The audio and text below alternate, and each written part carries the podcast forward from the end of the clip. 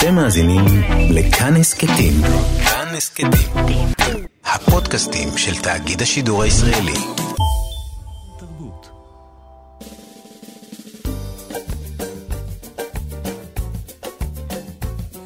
שישים החדש, עם אבי שמאי.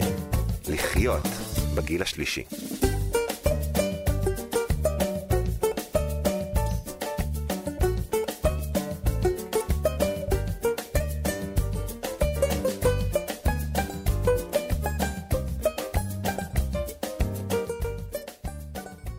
שלום לכם, אנחנו שישי מחדש בכאן תרבות, 104.9 וגם 105.3 FM. כמובן שאתם מוזמנים להאזין לנו בכל זמן ובכל מקום, באתר האינטרנט של כאן ובאפליקציה, חפשו כאן בחנויות האפליקציות ותוכלו להיות איתנו תמיד.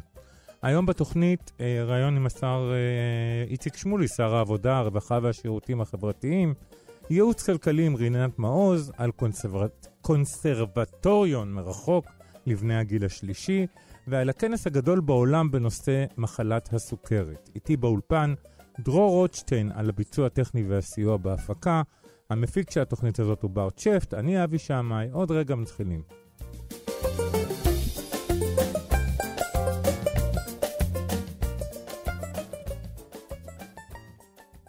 תופעת הקשישים העריריים שמתים ומותם מתגלה רק לאחר מספר ימים היא תופעה מחרידה שלא מרפה ממני באופן אישי בחודשים האחרונים.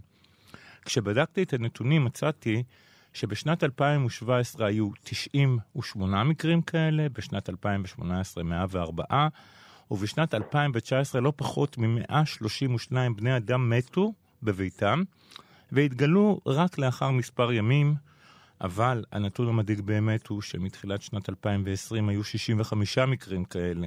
זאת עלייה מדאיגה לעומת 44 מקרים אה, בתקופה המקבילה אשתקד. ביקשנו משר העבודה והרווחה והשירותים החברתיים, השר איציק שמולי, לשוחח איתנו בנושא. שלום לך, אדוני. שלום אבי, בוקר טוב. בוקר טוב. תגיד לי, אה, פעם חשבנו שאנחנו חברה עם אה, ערבות הדדית, ואנחנו, אצלנו זה לא קורה, זה היה מין אה, דוגמה לחיים במדינות מנוכרות, שאתה תמות ואף אחד לא ישים לב אליך. איך קרה שאנחנו מגיעים למצב הזה? תראה, אני חושב שאי אפשר להתווכח עם העובדות. החברה הישראלית הייתה פעם חברה הרבה יותר אה, סולידרית, והיום אנחנו במקום אחר. במקום אה, לעשות חשבונות על העבר, אני חושב שכדאי שנשקיע מאמצים בלנסות ולתקן את העתיד. ויש לנו הרבה הרבה מה לעשות. אנחנו ציינו רק אה, אתמול, מציינים בעצם כל השבוע את המודעות שכל חברה צריכה. שתהיה לה בכל מה שקשור למניעת אה, פגיעה, התעללות והזנחה של, אוכלוס... של האוכלוסייה המבוגרת. Mm-hmm. וכאן יש לנו אתגרים גדולים. העובדה שלא רק בתקופת הקורונה, אלא כבדרך קבע, אנשים מבוגרים נותרים אה, ספונים בביתם, ולפעמים פשוט נמקים שם אה, בבדידות, וחיים בבדידות ומתים בבדידות, זה משימה כבירה שהמשרד שאני עומד בראשו לוקח על עצמו להוביל את התיקון שנדרש יחד עם ארגונים אה, מצוינים אחרים, כמו זק"א ואחרים, אה, להוביל את התיקון הזה בחברה הישראלית. כי הרי מי שמת לבד, אה, כנראה חי לבד לא מעט זמן לפני כן. נכון. זאת הנחת המוצא, ואנחנו צריכים לשבור את מעגל הבדידות. עכשיו, יש למשרד העבודה והרווחה מענים טובים מאוד, צריך לומר את זה. יש קהילות תומכות, יש מועדונים, יש מרכזי יום, אנחנו אבל חייבים להגדיל את המספר שלהם, ואנחנו צריכים גם להרחיב את שעות הפעילות שלהם, כי אנשים לא מפסיקים להיות בודדים בשעה שתיים בצהריים. Mm-hmm. יחד עם זאת, יש קבוצה שאני מעריך אותה בכ-50-60 אלף אה, אנשים ותיקים, שהם גרים בגפם, והם באמת אה, סובלים באופן מיוחד מה, מהסבל גדול, מה, מהבדידות, ואליהם אנחנו נצטרך לעשות פעולה יזומה כדי להגיע לבתים. זאת הכוונה. אה, להגיע לבית של כל אדם ערירי ולבדוק אה, שמה שלמה מדי יום, זה לא משימה קצת אה, גדולה? אני לא חושב שנעמוד בכל יום, אבל אם נוכל להיות במצב שבו לפחות אחת לשבוע מגיע מתנדב צעיר ומפיג את הבדידות וגם דואג למחסור, כי לא תמיד האנשים האלה מסוגלים ללכת לבית המרקחת לקנות את התרופות, או ללכת למכולת לקנות את המזון, אז אני חושב שככל שאנחנו א' נדע למפות היכן הם נמצאים, היכן הם גרים, היום בחלק גדול מהרשויות, אבי, אין בכלל מידע, וזה פשוט מצב שממנו אתה לא יכול להתחיל לתקן שום דבר. אין לרשויות, לרשויות, לרשויות המקומיות, ל, לרשויות הרווחה, אה, מושג כמה אה, קשישים או אנשים עריריים חיים בעיר שלהם ואיפה ומי הם? לא לכולם. להערכתי ברוב הרשויות אין את המידע הזה, לכן אנחנו יוצאים אה, למבצע באמת רחב היקף של מיפוי של הקשישים העריריים. אה, כדי שנוכל אה, להתחיל ולטפל, אנחנו נוכל להתחיל לטפל בהם. זאת בדיוק הכוונה, ואנחנו יוצאים לדרך עם הדבר הזה. אני מבין.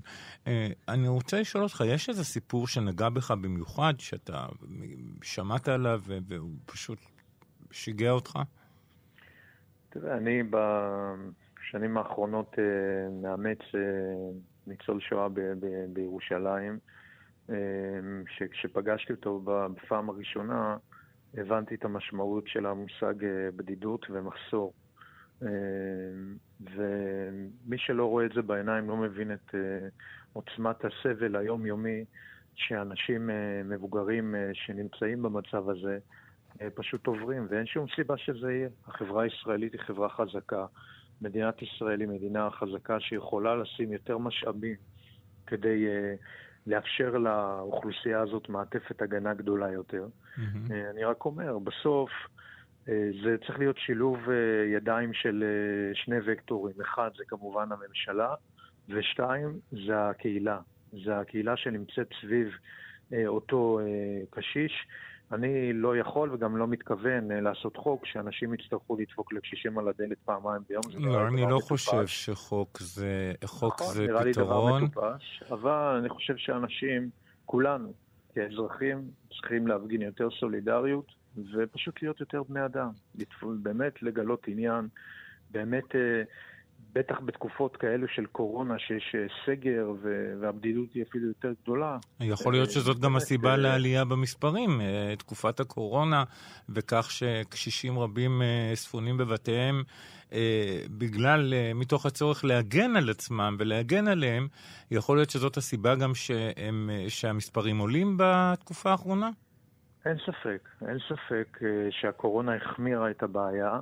ואנחנו uh, בסופו של דבר נשמעים uh, להנחיות של, uh, גם של משרד הבריאות, כי רוצים לשמור גם על הבריאות של אותה אוכלוסייה, אבל אי אפשר שגם היא תיפגע במידה כל כך אנושה מה, בעקבות uh, סגר ממושך, וגם בואו לא נעשה לעצמנו הנחות. זה לא שלפני הקורונה המצב של הבדידות בקרב האוכלוסייה המבוגרת היה מצב נשלט וטוב. הוא גם כן היה ברמות מאוד מאוד גבוהות, אה, למעלה מ-45% מהמבוגרים שחצו את גיל 70 חשים אה, בדידות. ואלו נתונים שהם בלתי נסבלים. שצריך להתחיל לשנות את המגמה שלהם. אה, עוד משהו, אתה יודע אם זה מאפיין אוכלוסייה מסוימת, מצב סוציו-אקונומי מסוים, שכונות מסוימות, אזורים מסוימים בארץ, או שזה חוצה מגדרים ומגזרים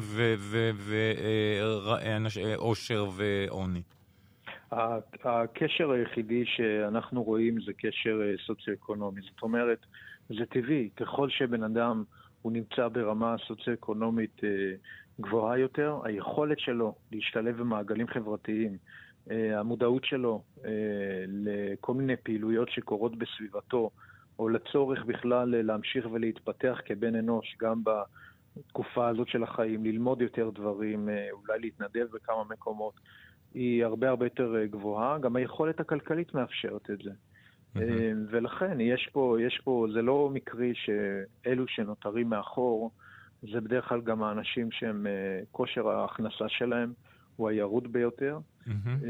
וזה מין מעגל שלילי כזה. גם ההכנסה היא פחותה, גם הבדידות היא גבוהה, וזה מוביל גם לתחלואה יותר גבוהה מבחינה בריאותית אה, בקרב אותה קבוצה. יש לנו נתונים, אתה יודע מה המצב שלנו, לפחות באחוזים מהאוכלוסייה, לעומת מדינות אחרות באירופה, שאנחנו כל כך רוצים להידמות אליה? תראה, הנושא הזה הוא נושא שהוא יחסית חדש, אז לא כל המדינות מבצעות מדידה. ישראל דווקא כן, והנתונים, כפי שאמרתי מקודם, באמת זועקים לשמיים. ו... וצריך לשנות את המגמה שלהם.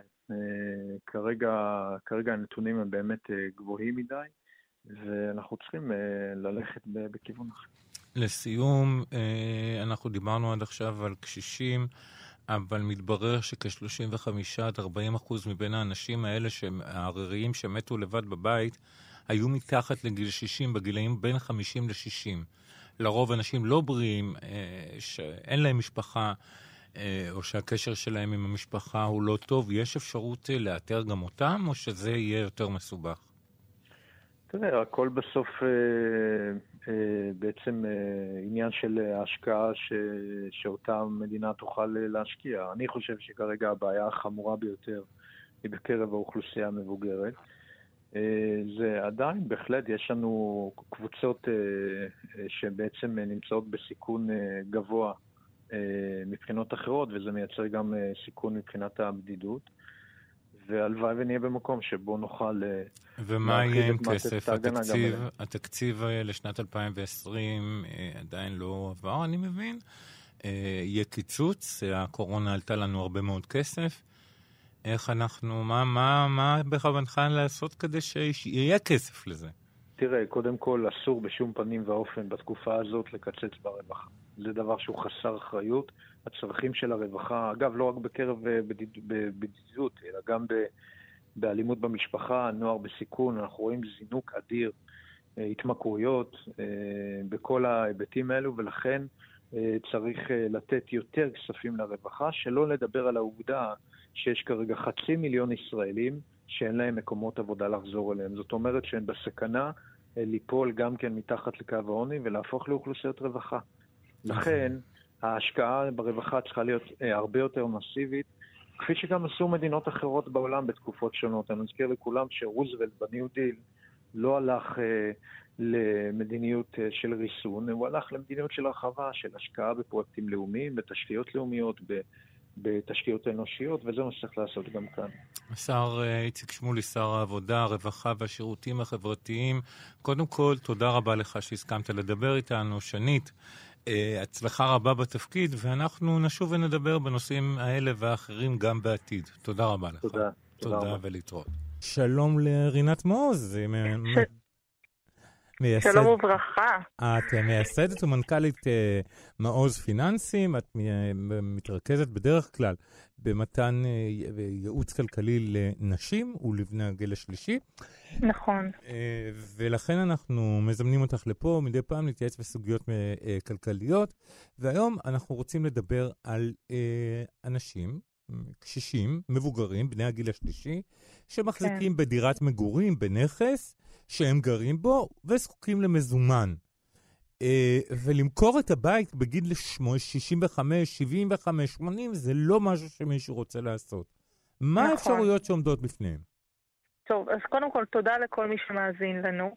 אני אנסה בכמה דקות שיש לנו לתת את כל האפשרויות שקיימות היום בפני אנשים שגרים בבית שהוא שלהם, אין להם משכנתה וחובות על הבית, אבל אין להם הכנסה כל חודש מספיק גבוהה והם צריכים יותר כסף. עכשיו, הנכס עצמו, הבית שגרים בו, הדירה, חייבת לשמש לחיים ארגונים ונוחים יותר, אה, ולכן צריך לדעת איך להשתמש בזה בצורה נכונה. אני אתחיל עם איזשהו סיפור אמיתי, בסדר? בשמחה. אה, כדי שתראו כמה זה נפוץ, כי אה, כל, אני מתמחה בגרונטולוגיה פיננסית לגיל השלישי. גרונטולוגיה זה באמת מדע הזקנה, זה איך לנהל את כל הכספים ככה שכן, כשתהיו בפנסיה יהיה לכם מספיק כסף. הגיע לזוג בין אה, בני, הם היו בני 75 פלוס, והם אמרו כזה דבר, הייתה לנו דירה ברמת גן, שמכרנו אותה, אחרי כל החובות והכל נשארנו עם 700 אלף שקל ועברנו לגור בדירה אחרת. בדירה אחרת, mm-hmm. בשכר דירה, והיא אמרה, תראי, יש לנו בסך הכל מביטוח לאומי, מה שיצא להם זה סכום מאוד נמוך, ואנחנו צריכים עוד כסף. עכשיו, כל מה שנשאר להם אחרי הכל היה 700 אלף שקל. אז או שהם ישימו את הכסף בבנק, בפק"ם, ויאכלו אותו כל חודש, והוא ייגמר מהר מאוד, או שהיא אמרה, אני לא יודעת לקנות, למכור בבורסה, אני לא מבינה בדברים האלו, אני מפחדת להפסיד את הכסף, ובצדק, זה הכסף שהם שניהם צריכים לחיות ממנו. Mm-hmm. ובעצם במקרה שלהם יש תוכנית שנקראת, לגיל השלישי, שנקראת תוכנית של הכנסה חודשית. מה התוכנית הזו בעצם אומרת? שאת הכסף שנשאר להם, אותם 700 אלף שקלים, מכניסים אותם לתוכנית של הכנסה חודשית, וכל חודש הם מקבלים אוטומטית, כמו משכורת, לחשבון הבנק שלהם, סכום שהם קבעו אותו מראש. עכשיו, הם יכולים להעלות את הסכום, להוריד אותו, יכול להיות 3,000 שקל, יכול להיות 8,000 שקל. אין להם עמלות על כל תזוזה, אם הם מעלים את הסכום או מורידים אותו. יותר מזה, גם אפשר מראש לעשות חישוב ממש בקובץ, עם קובץ מאוד מסודר, שמשרד האוצר מחייב לעבוד לפיו, שבעצם אומר לכמה שנים הכסף עצמו יספיק בהערכה. ואז בעצם עשיתי להם איזשהו חישוב, היא יצאה ל-28 שנה, היא נרגעה, היא אמרה, עד אז אני כבר לא אחיה. עכשיו, מה שחשוב לדעת זה שגם הכסף נזיל בכל יום. כלומר, למרות שהם מושכים כל חודש היה, והם היו צריכים לדוגמה לנכד להוציא כסף, לטיול לבר מצווה, הם היו צריכים לשיניים, הכסף עצמו נזיל. שוב, זה נקרא תוכנית של הכנסה חודשית לבני הגיל השלישי, וזו רק תוכנית אחת שקיימת. אוקיי? ומה אם אני לא רוצה למכור את הדירה? הדירה שלי שווה... בדיוק, זה במצב...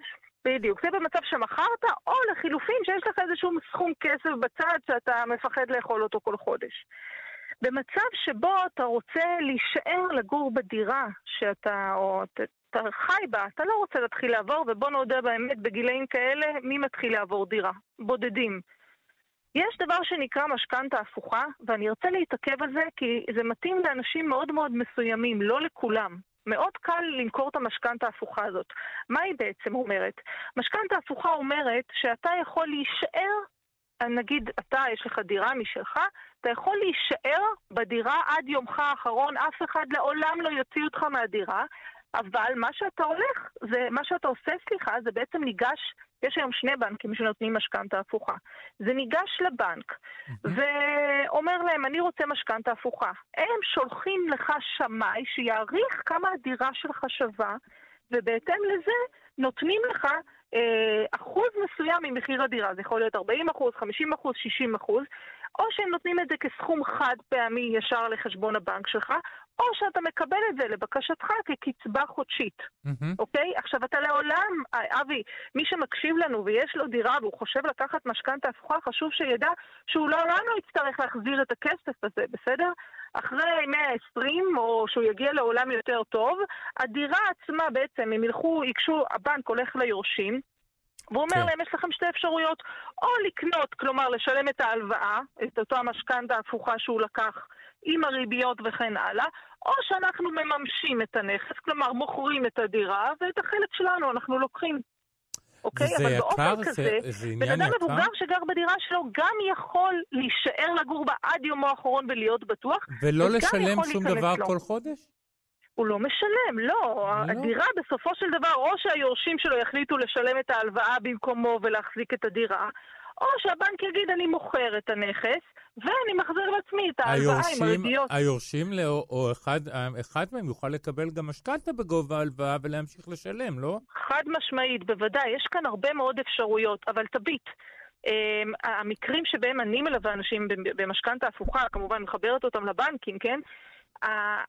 יש כאן המון הוגנות. למה אני מתכוונת? הגיעה אישה מבוגרת שהבן שלה היה לו עסק, הוא פשט את הרגל, היו לו חובות, והוא אמר, אולי ניקח משכנתה הפוכה כדי לשלם את החובות. לא אישרו לה את זה. אמרו, משכנתה הפוכה נועדה בשביל הבן אדם המבוגר שצריך כספים לצורך מחיה, לצורך חיים הוגנים וראויים, לא כדי לשלם חובות של מישהו אחר שכשל בעסקיו, חלילה לא מתוך ביקורת, כן? Mm-hmm. אני כן באה ואומרת שהמניעים, ההתנהגות היא מאוד מכובדת כלפי אותו בן אדם, אבל אני רוצה שבמדינת ישראל כל אדם, אה, איש, אישה, אה, כל אדם שיש לו נכס ויש לו דירה והוא צריך יותר כסף בשביל תרופות, בשביל מזון, בשביל, אה, אני מקווה, בשביל ליהנות יותר, בשביל להיות אה, סבא או סבתא טובים יותר, ויש להם דירה שישתמשו בדירה הזו. הם, הדירה עצמה נועדה גם לתת להם קורת גג, בסדר? Mm-hmm. וגם לתת להם כסף בעודם בחיים. עכשיו, יש, יש לזה כמובן הרבה סוגיות בפנים שצריך לבחון. יש את הנושא של ריביות, יש ריביות, יש בנק אחד שהריביות יותר גבוהות, פחות גבוהות, יש כל מיני עלויות אבל נוספות. אבל תנאים הם הוגנים, זאת אומרת, אה, לא עושקים את הקשישים האלה. זה לא איזה סוג של עושק שהבנק המציא איזה דרך חדשה, כי בוא נאמר את האמת, לבנקים יש תדמית של אה, ארגונים עסקיים שכל אה, נכון. מה שלנגד עיניהם זה עשיית רווחים גדולים ככל האפשר. אה, נכון. ועם ליווי ראוי, אני הייתי מייעץ, אני כאחד כן. מהרחוב, הייתי מייעץ לעשות, אם לעשות, אז לעשות צעד כזה בליווי ראוי של יועץ שמבין בדברים האלו. נכון. ו... אני אגיד יותר מזה, אבי, צריך להתחשב פה במצב הרגשי, המשפחתי, האישי של כל בן אדם. לא מדובר כאן במספרים ובסרט נע. מדובר באנשים שיש להם סיפור חיים וצרכים ורצונות וצרכים משפחתיים ורגשיים משלהם, וכלכליים בוודאי. ולכן כל מקרה כזה צריך לבחון אותו, וצריך לדאוג, קודם כל צריך להסתכל על הבן אדם עצמו, וגם, אתה יודע, כן, צריך כאן איזושהי התערבות של איש מקצוע גם מול הבנק. Mm-hmm. אני אתן לך סתם דוגמה למה. כי לדוגמה, אם מגיע שמאי, בסדר? של הבנק, והוא מעריך את שווי הדירה נמוך מדי. אז אותו אחוז משכנתה הפוכה שאותו בן אדם יקבל, הוא יהיה משווי נמוך יותר של הדירה. אז צריך כאן איש מקצוע, לא להשאיר את הבן אדם אה, המבוגר בודד מול הבנק. צריך איזשהו איש מקצוע ש... אה, בדרך כלל זה יועצי משכנתאות, אבל כאלה שמבינים במשכנתה הפוכה, צריך איש מקצוע שיודע בדיוק מה הערך הריאלי, כמה הדירה באמת שווה, לא, אתה יודע, תמיד צריך מישהו שישמור עליך וילווה אותך, במיוחד אם זה לא תחום העיסוק שלך. אבל זה במצב שבו אתה באמת רוצה להישאר בדירה עצמה. אני חייבת להגיד שמרבית האנשים בגיל השלישי שאני פוגשת, יש המון, המון אפשרויות מעבר לזה. כמו? הרבה פעמים אני אומרת להם, בוא נשאיר את המשכנתה ההפוכה כאופציה האחרונה, וננסה קודם לקחת את כל מה שיש לנו, ולהפוך את זה, ולסדר את זה. תגידי לי, אפשר, אפשר נגיד, נגיד שאדם כזה החליט לקחת משכנתה הפוכה, ואז הוא כן. החליט אחרי חמש, שש, עשר שנים. כי כן. את יודעת, היום תוחלת החיים היא מאוד uh, גבוהה, שכבר לא נוח לו לגור לבד, והוא רוצה לעבור לדיור מוגן. הוא יכול למכור את הדירה, להחזיר את מה שהוא חייב לבנק, ללכת לדיור מוגן. אין בזה... בהחלט. אין, זה, לא- בהחלט. לא, זה לא עד המוות, כמו שאומרים. נכון, אבל כן צריך לקחת בחשבון, תשמע, ליוויתי אישה מירושלים שלקחה משכנתה הפוכה ואחרי שלוש שנים החזירה אותה. Mm-hmm. הריביות שם הן גבוהות, הן גם עולות מדי שנה. כמו שאמרתי, mm-hmm. המשכנתה כאן היא הפוכה. במשכנתה רגילה הריבית יורדת כי הסכום של הקרן יורד. במשכנתה הפוכה זה עובד קצת אחרת. אוקיי. Okay. אוקיי? Okay? Okay. אז צריך, לכן אני אומרת שכן צריך כאן להיות ערים, לכן כדאי, יש שני בנקים בארץ בסך הכל שנותנים משכנתה הפוכה, בארה"ב זה הרבה יותר... אה, הרבה יותר נפוץ ושכיח, אבל גם עם שני הבנקים האלה צריך מישהו שישמור עליך, שידע, לי, שייצג את האינטרסים שלך. אנחנו אוקיי. רוצים בסך הכל שייצא משהו טוב מזה. אז אני אומר, אז אני אסכם את זה שאנשים אה, בגיל השלישי, שיש להם נכס ששווה משהו וחסר להם כסף לחיות, יש לכם פתרון, תתייעצו, ותמצאו את הפתרונות. רינת מעוז, אה, מייסדת ומנכ"לית אה, מעוז פיננסים, אנחנו נחפש אצלך ייעוצים בנושאים אחרים בקרוב. תודה בשמחה, רבה לך. בשמחה. מי שצריך עזרה יכול לרשום לי, אני אחבר אותו עם מי שצריך. בסדר? העיקר לא להרגיש שהם לבד בתמונה הזו. מאה אחוז. תודה רבה לך. אוקיי, תודה. ביי ביי. ביי ביי. היא נמצאת איתנו על הקו עכשיו הילה, אה, הילה קומם, שהיא, תכף אני אגיד לכם בדיוק מה היא. שלום הילה. שלום, אתה רוצה שאני אגיד מה אני? תציגי את עצמך בבקשה. כן. אה, אני בעצמי אה, אומנית בוגרת אלמלין, ויש לי משרד לקידום ויחסי ציבור של אה, אומנות ותרבות. ושמו אוצר תרבות. ודברים נוספים בימי קורונה, אבל הלב שלי עם האומנים. אז את uh, מנהלת המשרד אוצר תרבות, את יוזמת מוזיקה מקרבת למען בני הגיל השלישי, ועל זה רצינו לדבר. אה, ובואי ספרי לי קצת על הקונסרבטוריון מרחוק שאתם אה, מפעילים. כן, אנחנו, יש לנו שני קהלים שקרובים לליבנו, שנפגעו בתקופה הזאת, שזה האומנים, אומני במה, והקהל שלהם, mm-hmm. שיש להם הרבה קהל שהוא קהל מבוגר, mm-hmm. וחשבנו איך לחבר ביניהם. כן. ובזכות מייל שקיבלתי מלקוחה שנקראת אה, דוקטור, דוקטור מירנה הרצוג, עלה לי הרעיון של קונסרבטוריון וירטואלי, ש, של לימוד מוזיקה דרך הזום או תוכנות אחרות, וזה מיועד לאנשים מבוגרים שתמיד חלמו ויש להם הזדמנות עכשיו ללמוד נגינה, או שלמדו נגינה בעבר ועכשיו רוצים לחזור לכלי. ויש לנו כבר לא מעט תלמידים. איך זה עובד? עשרה אני- מורים. אה, זה גם מיועד לאנשים שאף פעם לא ניגנו על אה, שום כלי נגינה? Uh, הכלים שלה, שלנו בקונסרבטוריון הם כלים יחסית uh, פשוטים ולא יקרים, או שפסנתר שיש בבתים, מהמם. יש לנו פסנתר, חליל, uh, כינור, גיטרה? הרבה הרבה גיטרה, כן, גיטרה, רוב הקניות הן לגיטרה, חליל וחליליות אמרתי, כן. גם אקורדיון, יוקיללה? ופיתוח קול. יוקללי גם. יוקללי זה יופי של דבר. כל מיני, כן. אני לא אשכח. לעולם את אה, אלוויס, אה, שר ומנגן ביוקללי. אה, ונמצאת איתנו על הקו גם עופרה הורוביץ נתי, שלום לך. שלום, עופרה. עופרה, עופרה שמך אכן, בואי תציגי את עצמך, עופרה. אה, אני עופרה, אני זמרת. אה, כן. וגם מורה לקול. כן. אה, מלמדת ככה בגילאים מגוונים, אבל מאוד מאוד את תצליחי ללמד אותי לשיר? למרות שאני זייפן נורא ואיום? תלוי כמה אתה רוצה, רק עניין של רצון. את חושבת שזה עניין של רצון, זה לא רק כישרון?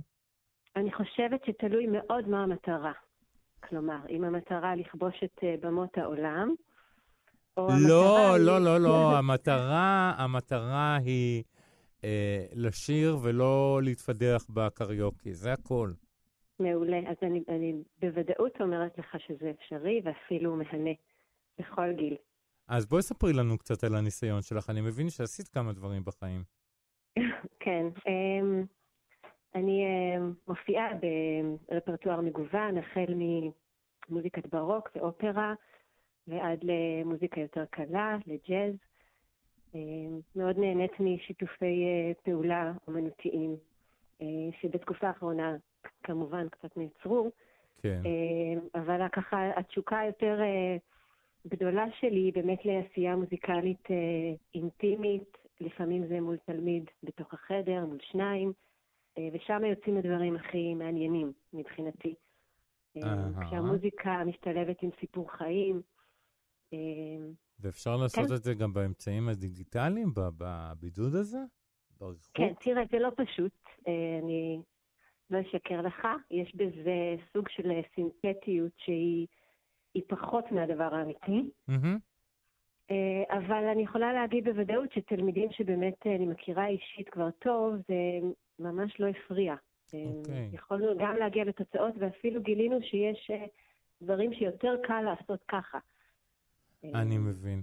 את יודעת שאנחנו בסוף האייטם, בסוף השיחה הזאת, אנחנו נשמיע אה, אה, את הביצוע שלך ל"כמו מים" של אה, ינקלה רוטבליט ויהודית רביץ, נכון, כמו אל מים. כמו אל מים.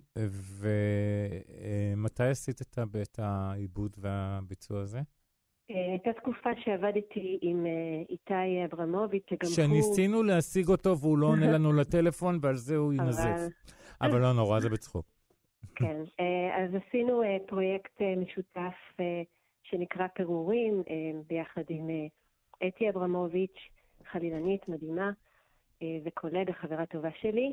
אני השתתפתי איתם בדיסק הזה, ואחר כך עשינו עוד איזשהו שיר, זה השיר ש... שאחר כך תשמיע. אני יכול להגיד, אני אעשה ספוילר, אני האזנתי לו והוא נהדר.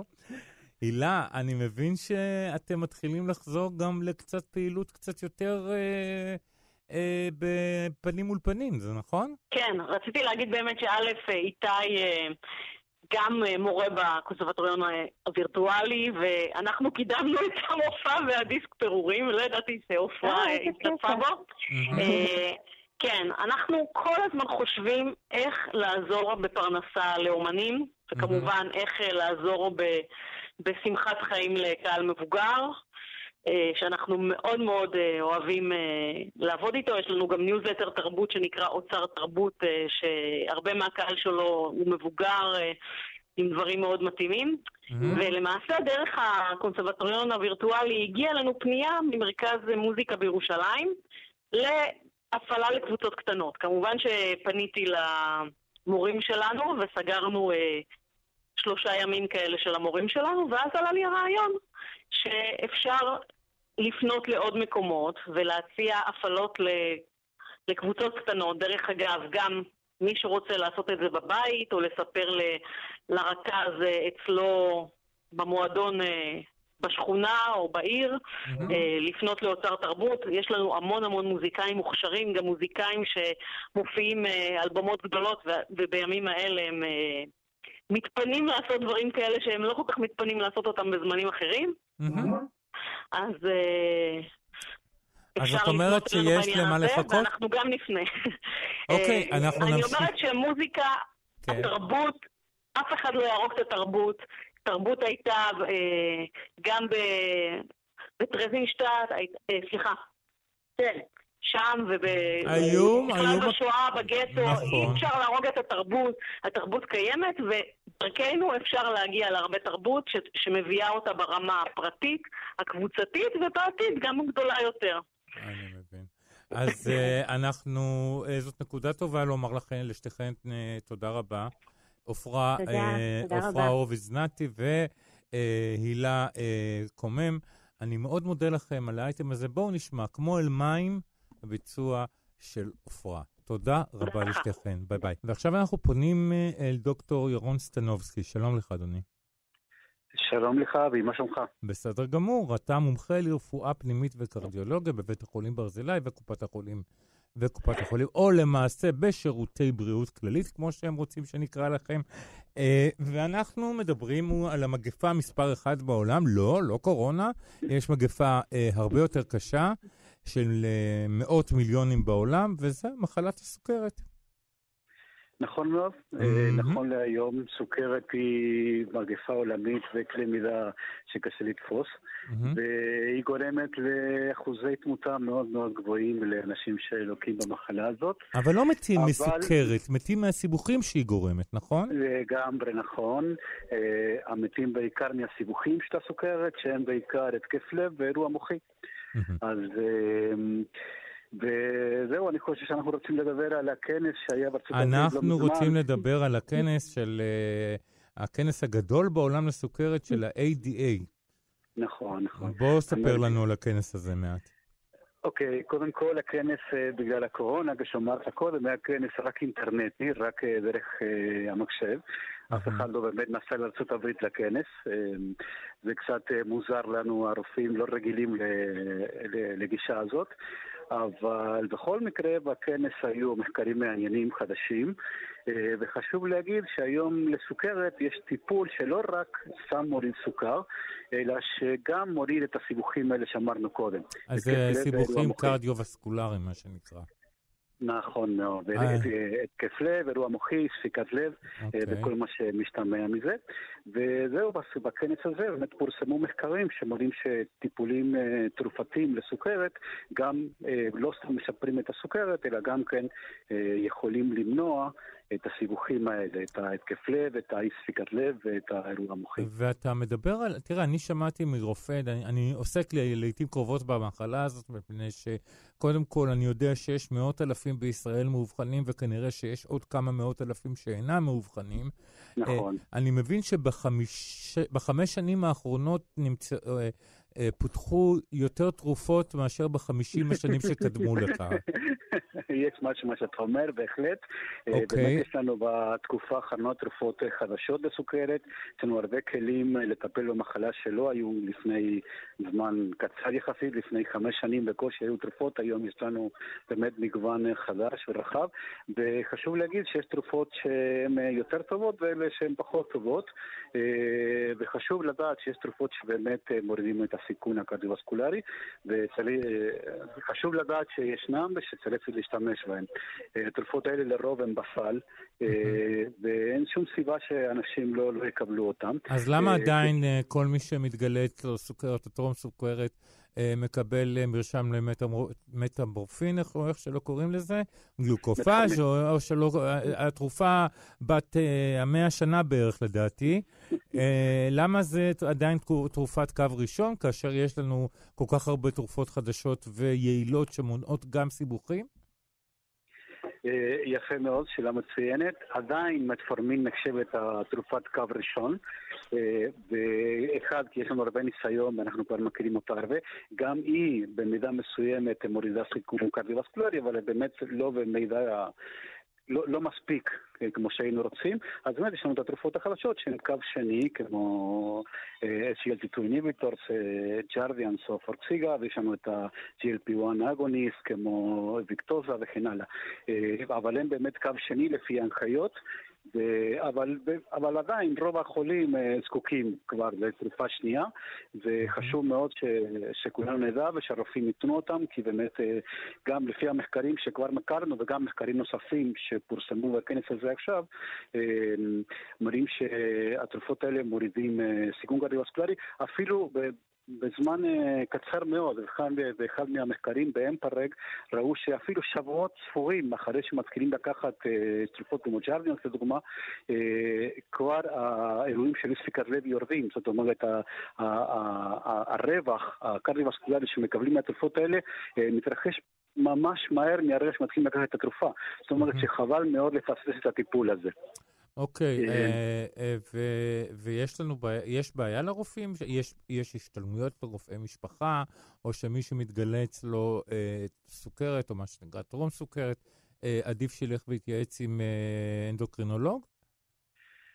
אה, נכון להיום אה, רוב רופאי המשפחה אה, יודעים לטפל בסוכרת מצוין, אבל כמובן שגם רופאים שמומחים לסוכרת, ש, שגם כן מהרגע שרופא משפחה יש לו שאלה או לא מסתדר, כמובן שתמיד אפשר לפנות למומחה לסוכרת, אבל אני חושב שבישראל רוב רופאי המשפחה יודעים לטפל בסוכרת מצוין, לא צריך uh, לזלזל בהם. Uh, מצד שני, תמיד דעה נוספת זה טוב, אני לא, לא, לא, לא, לא, פוסל את זה כמובן. אוקיי. אה, טוב, אז uh, אנחנו אומרים שיש תרופות חדשות, אנחנו... תראה, יש uh, רופאים שמאוד יכעסו עלינו עכשיו, מפני ש... למה? למה? כי כשאני אלך לרופא והוא יגיד לי, אדוני, אתה, uh, יש לך סוכרת, אז, והוא ירשום לי את התרופה, אז אני יודע, אז אני אגיד לו, לא, דוקטור, תרשום לי משהו יותר חדיש. אה, לא, זה שהוא יותר חדיש לא תמיד זה יותר טוב. אה, יותר, יותר חדיש, אה, במקרה הזה אנחנו מאמינים שהתרופות החדשות מוסיפות הרבה למצבות שכבר יש לנו, אבל תרופות, תרופות יותר חדשות זה אומר שאנחנו מכירים אותן פחות טוב, יכול להיות שיש תופעות לוואי שאנחנו עדיין לא מכירים, יכול להיות שהתרופה הזו היא חדשה, אבל היא תוספת רק כשמוסיפים אותה לתרופה אחרת. זאת אומרת, זה שיותר חדש לא תמיד זה בהכרח יותר טוב. אמ, זה לא, מה שחדש לא פוסל את הישן, זה תוספת לישן. אוקיי, okay, אז אני מציע לכל אחד uh, שעושה בדיקות, אה, או שלא עושה בדיקות תקופתיות, קודם כל תעשו בדיקות תקופתיות. דבר שני, תדעו שיש אה, דרכים ותרופות חדשות. אה, והרבה מאוד אמצעים לטפל בסוכרת type 2. אנחנו מדברים על סוכרת, אה, אה, מה שנקרא, לא סוכרת נעורים, כן. אלא type 2, אה, שזה באמת המגפה החדשה של העולם המודרני. דוקטור ירון סטנובסקי, אני מומחה לרפואה פנימית וקרדיולוגיה בבית החולים ברזילי ובשירותי בריאות כללית. אני מאוד מאוד מודה לך על השיחה הזאת. על הלוואה, בשמחה רבה. תודה רבה. עד כאן uh, שישי מחדש של uh, להיום. Uh, תודה לברט שפט שעזר בהפקת התוכנית. תודה רבה מאוד לדרור רוטשטיין על הביצוע הטכני והסיוע בהפקה בזמן השידור. תודה לכל האורחים הנפלאים שהיו איתנו פה, לכם בעיקר המאזינים. מיד אחריי יהיו פה יובל אביבי ומה יעשה להם מה שכרוך, שאם אתם לא יודעים, הוא המגזין לספרות של ישראל. ואני אהיה פה גם מחר עם הדוקטור אולגה רז. יאללה ביי, אני אבי שמאי.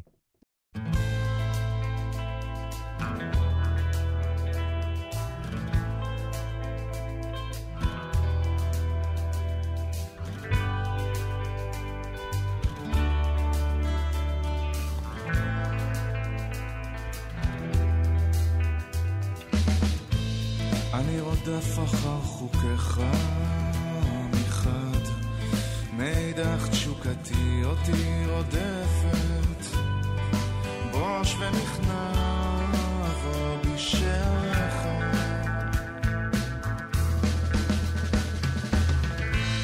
והלילות הארוכים, והבדידות והשנים, והלב הזה שלא ידע מרגוע, עד שישקוט הים, עד שינוסו הצללים.